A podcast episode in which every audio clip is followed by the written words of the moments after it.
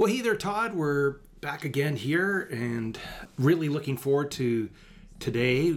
This episode is going to be talking about the Loewen Group, and I think people will be quite interested to hear what you have to say about um, the beginnings and, and whatever else you're going to share with us here. Well, thank you, Rob. Um, it's good to be with you again, and thank you for doing these uh, series. Um, well, so uh, one of the seminal experiences of my career, uh, without question, was the 10 years that I was uh, with the Loewen Group. And this all uh, started in 1992. I, as we said in the last segments, had been working with Trust 100. And there was internal um, issues with Trust 100 in at that time. And so they were going to in, in uh, shut down the Cincinnati office and uh, Trust 100 was going to move its offices to another city. And I didn't want to leave Cincinnati. And also David Fitzsimmons, who had been one of the original principals of Trust 100, had gotten a job with the Loewen Group, this new kind of um, uh, acquisition company uh, out of Canada that you know just kind of popped up out of nowhere in a way in the late mid 80s i would say. Um, they had, uh, there were um, seven funeral homes that ray loewen owned uh, in canada uh, he was originally uh, from a very small town, uh, Steinbach, Manitoba. His father, I think, had been the postmaster and was the local funeral director up there. And so Ray was this entrepreneur. And so he got this started and they were buying funeral homes in Canada. There was no locations in the United States at that time. And so Trust 100 was going through this transition. Fitzsimmons, they, they relocated.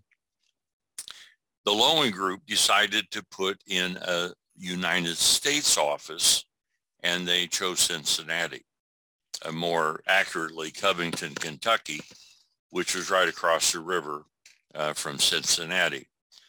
And so Fitz and I had always been uh, we always worked very well together, and we're and we're uh, we're good friends. And so I went over there and interviewed, and I don't even remember the job I interviewed for. Um, they had Loewen had just purchased Paragon, and Paragon uh, was this smaller acquisition company. You don't hear anything about Paragon anymore but John Turner and um, Buddy Mays from uh, Tennessee here, uh, Dwayne Schaefer from uh, Texas were uh, the principals of that, as I recall. So I got hired for uh, this education work within the Loewen Group. Now, there was no plan whatsoever about this, none, none. Uh, they didn't, ha- there were no marching orders. And so I just started going to work. And that was in uh, June of 92.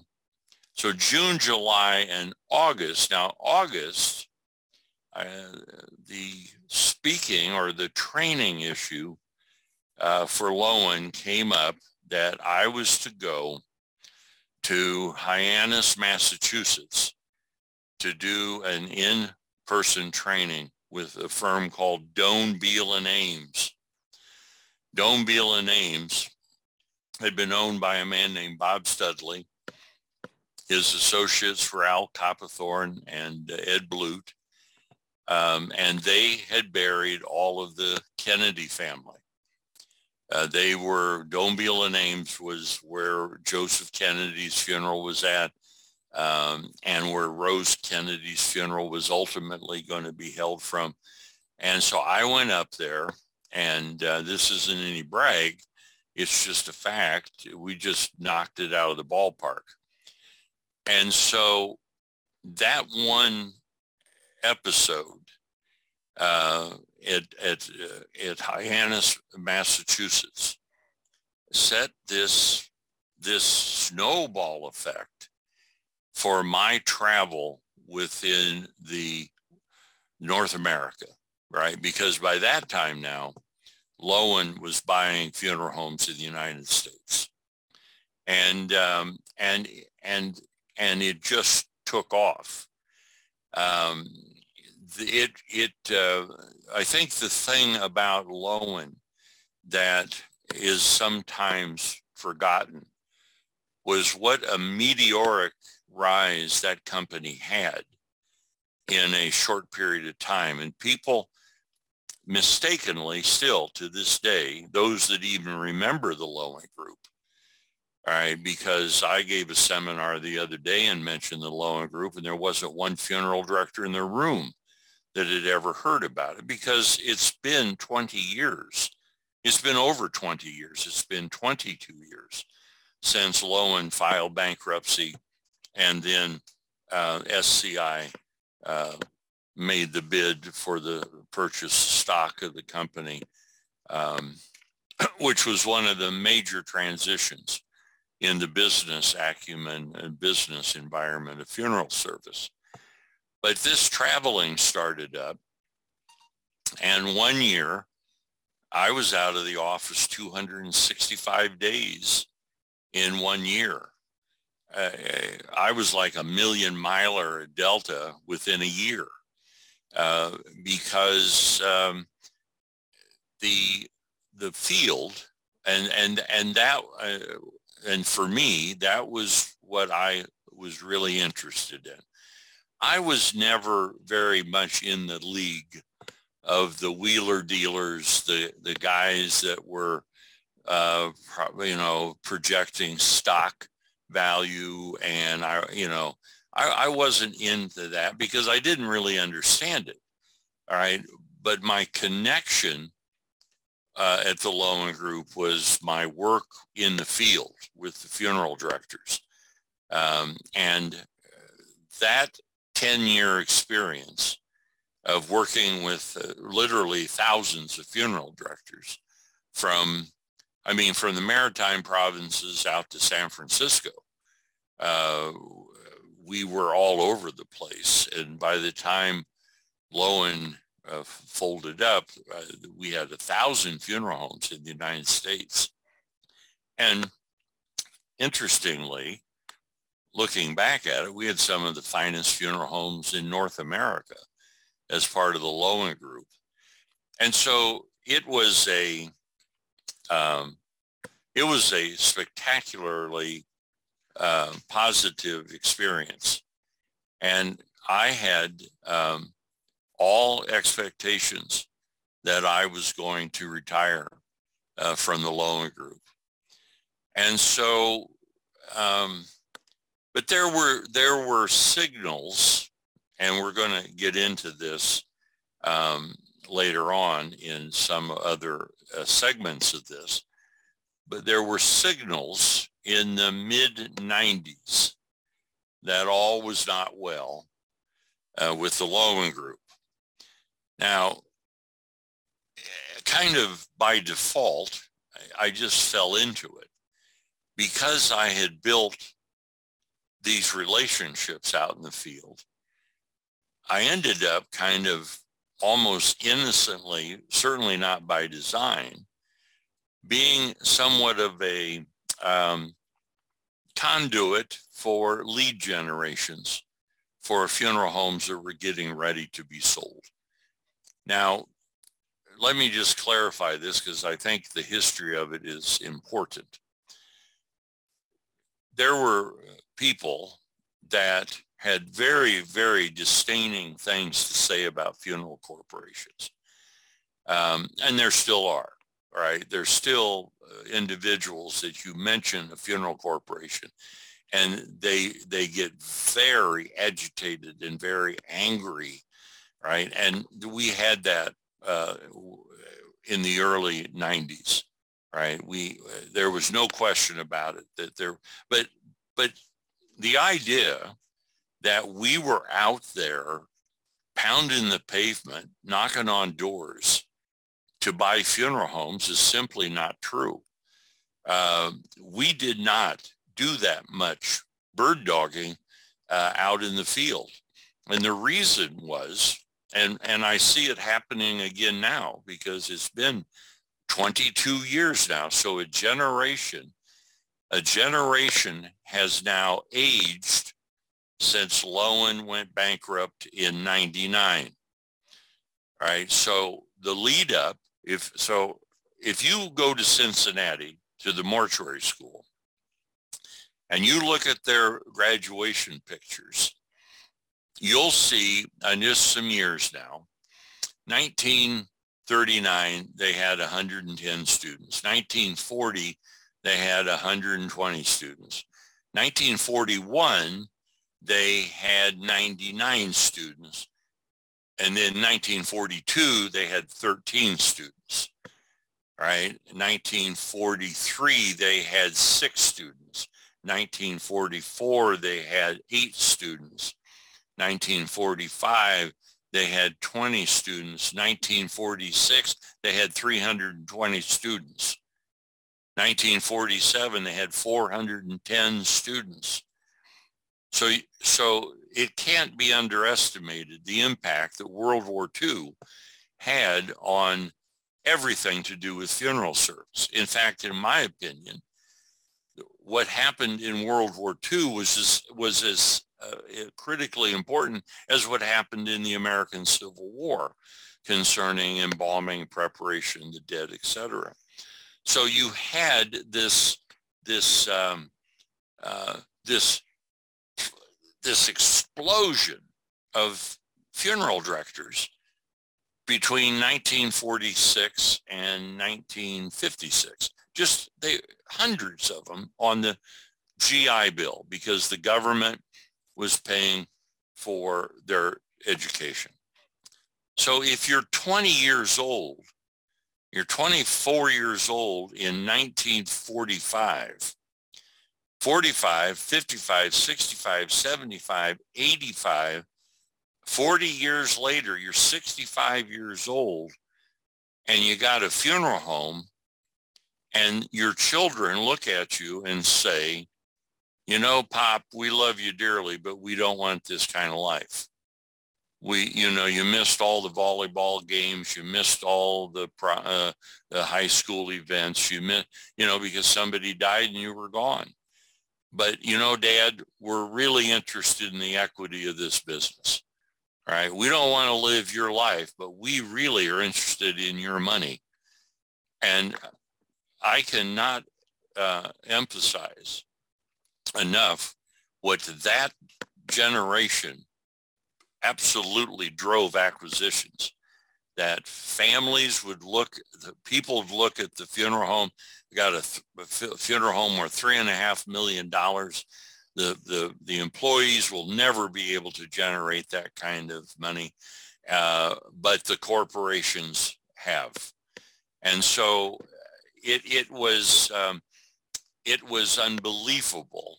Looking back at it, Rob, it was unbelievable how that just exploded because in one year, this is no kidding, we did 365 acquisitions in one calendar year, right? And so you had this, this gigantic influx. Now, and also Loewen was the new player on the block, right? Uh, Frank Stewart's places uh, he'd been doing it for a number of years. Uh, Bob Waltrip's uh, out in Houston had been in it since the 60s, right?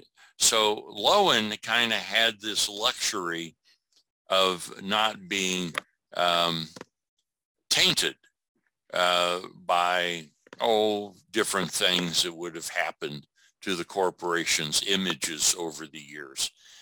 So it, it was a, a exciting, uh, prosperous uh, adventure. um, Loewen just seemed not to be able to uh, just just hitting one home run after another until all of a sudden you started to see this cycle. And the cycle was an awareness that we were all flying first class and we were all staying, the minimum hotel stay was at a Marriott. And all of a sudden you begin to f- see this, this quarterly tension in the corporate world. You're all familiar with this. You live by the quarter, by the earnings report at the end of the quarter. And you'd have this, you, it was always we always made our numbers. It was it was just unbelievable. Um, in fact, I remember we went to a stock analyst meeting in New York City one time, and the Loewen Group promised 25% growth in a year. Well, that's, I mean, I, okay, that's, you know, hell, I didn't understand it. But but Kroger's, the grocery store, you know, they might predict a 3% growth per year or four. We're predicting 25% and we, and we made it. So, so we became these, this darling of Bay Street in Toronto and Wall Street in New York City because the investors, they, they, they, they couldn't believe this so I'd get up there, you know, I was the guy that would get up there and give the talk about the stability of the funeral homes.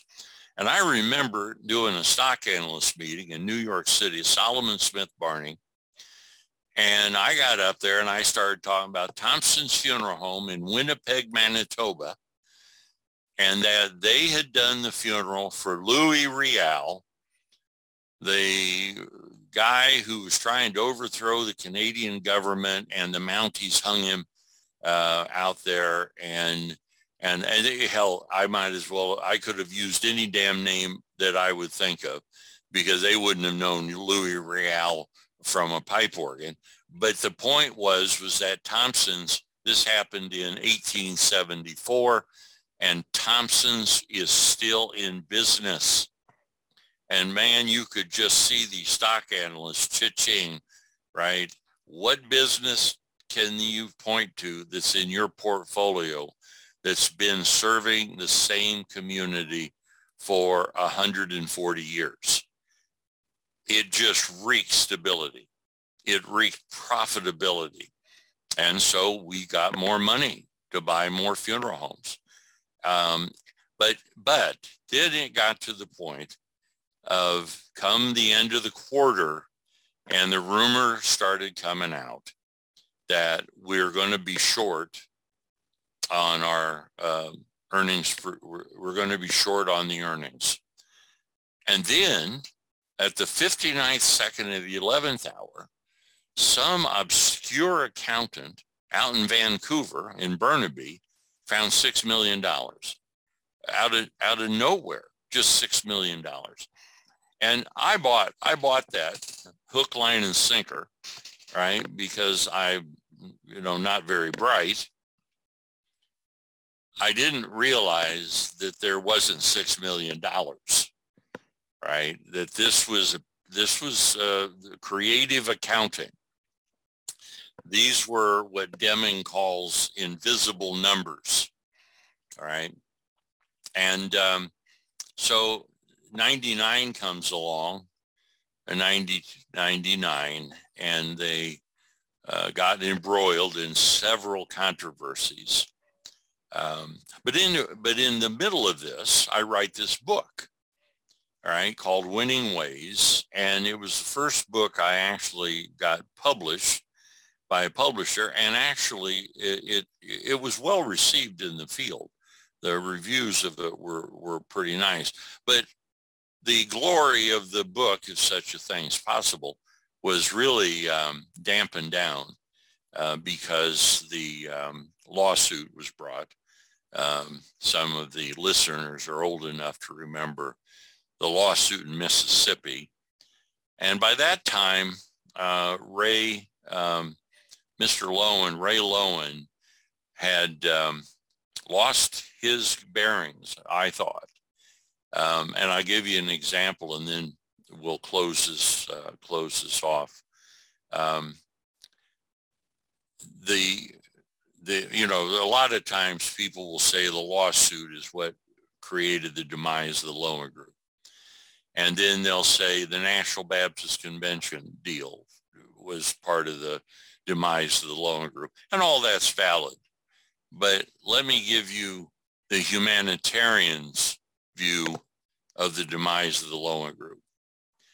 We had a, a gravedigger in Florida, and he was making $17,000 a year. But he was addicted to heroin, and he was an alcoholic, and he was just a mess and he lost his wife. He lost his children. They, uh, they, they, she divorced him, took the kids, and he got fired from his job. so now freeze that frame. Some of your listeners will recall maybe that Ray Loewen had a yacht.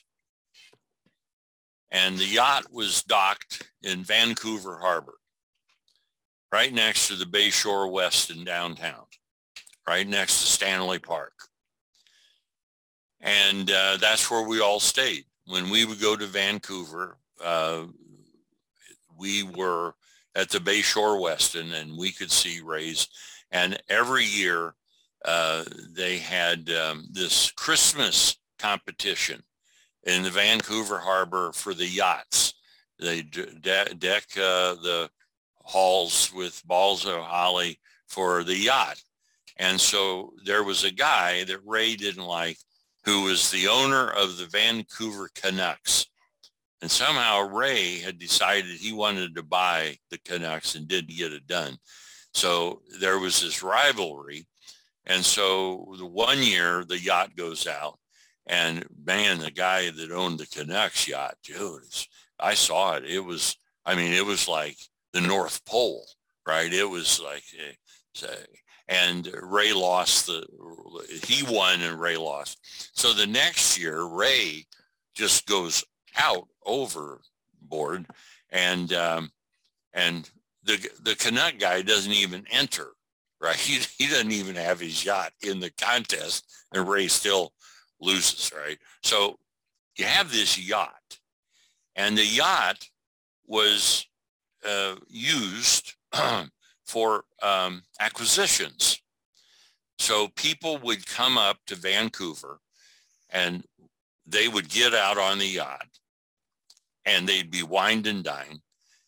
And the chef, the rumor was the chef, the full-time chef at the yacht had, had been the chef at Buckingham Palace in England. So I don't know if that's true, but you had all of this really, really cool, sexy lives of the rich and famous stuff going on.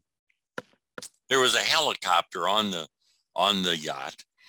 It, bedrooms, it, it was just gorgeous. And I remember how I was so intimidated to get on that yacht because first of all, I'm not much of an outdoors person, right?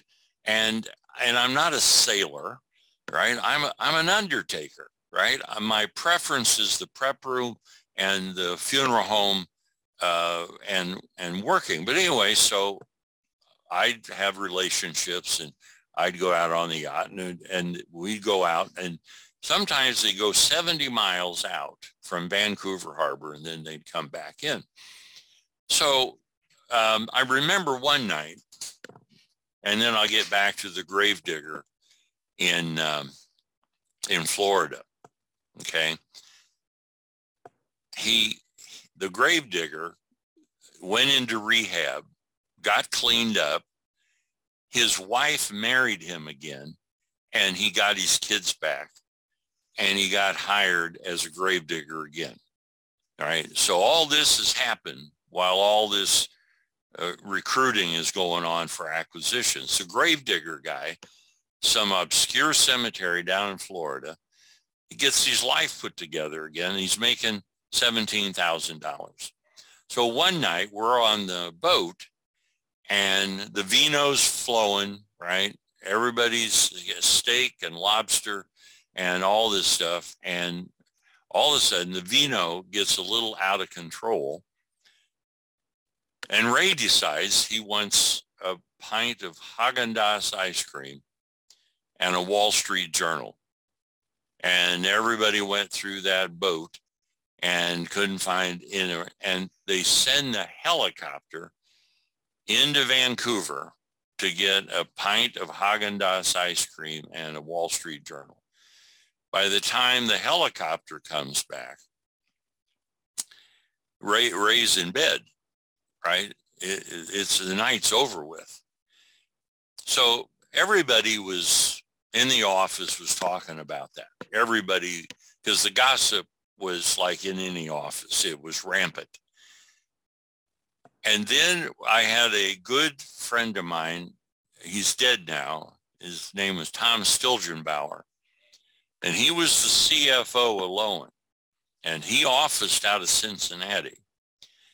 And he came up to the office one day and we were sitting there and Loewen was going down the tubes and they they started this thing called Ray Days where you would work a day without any pay.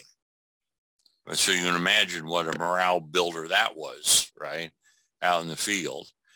But then Stilgenbauer came in my office and he sat down, looked like somebody shot his dog. And he said to me this, and this I think is what really brought Loewen down. It wasn't the lawsuit and it wasn't the National Baptist Convention. It wasn't the fur coats. It wasn't the diamond rings. It was this.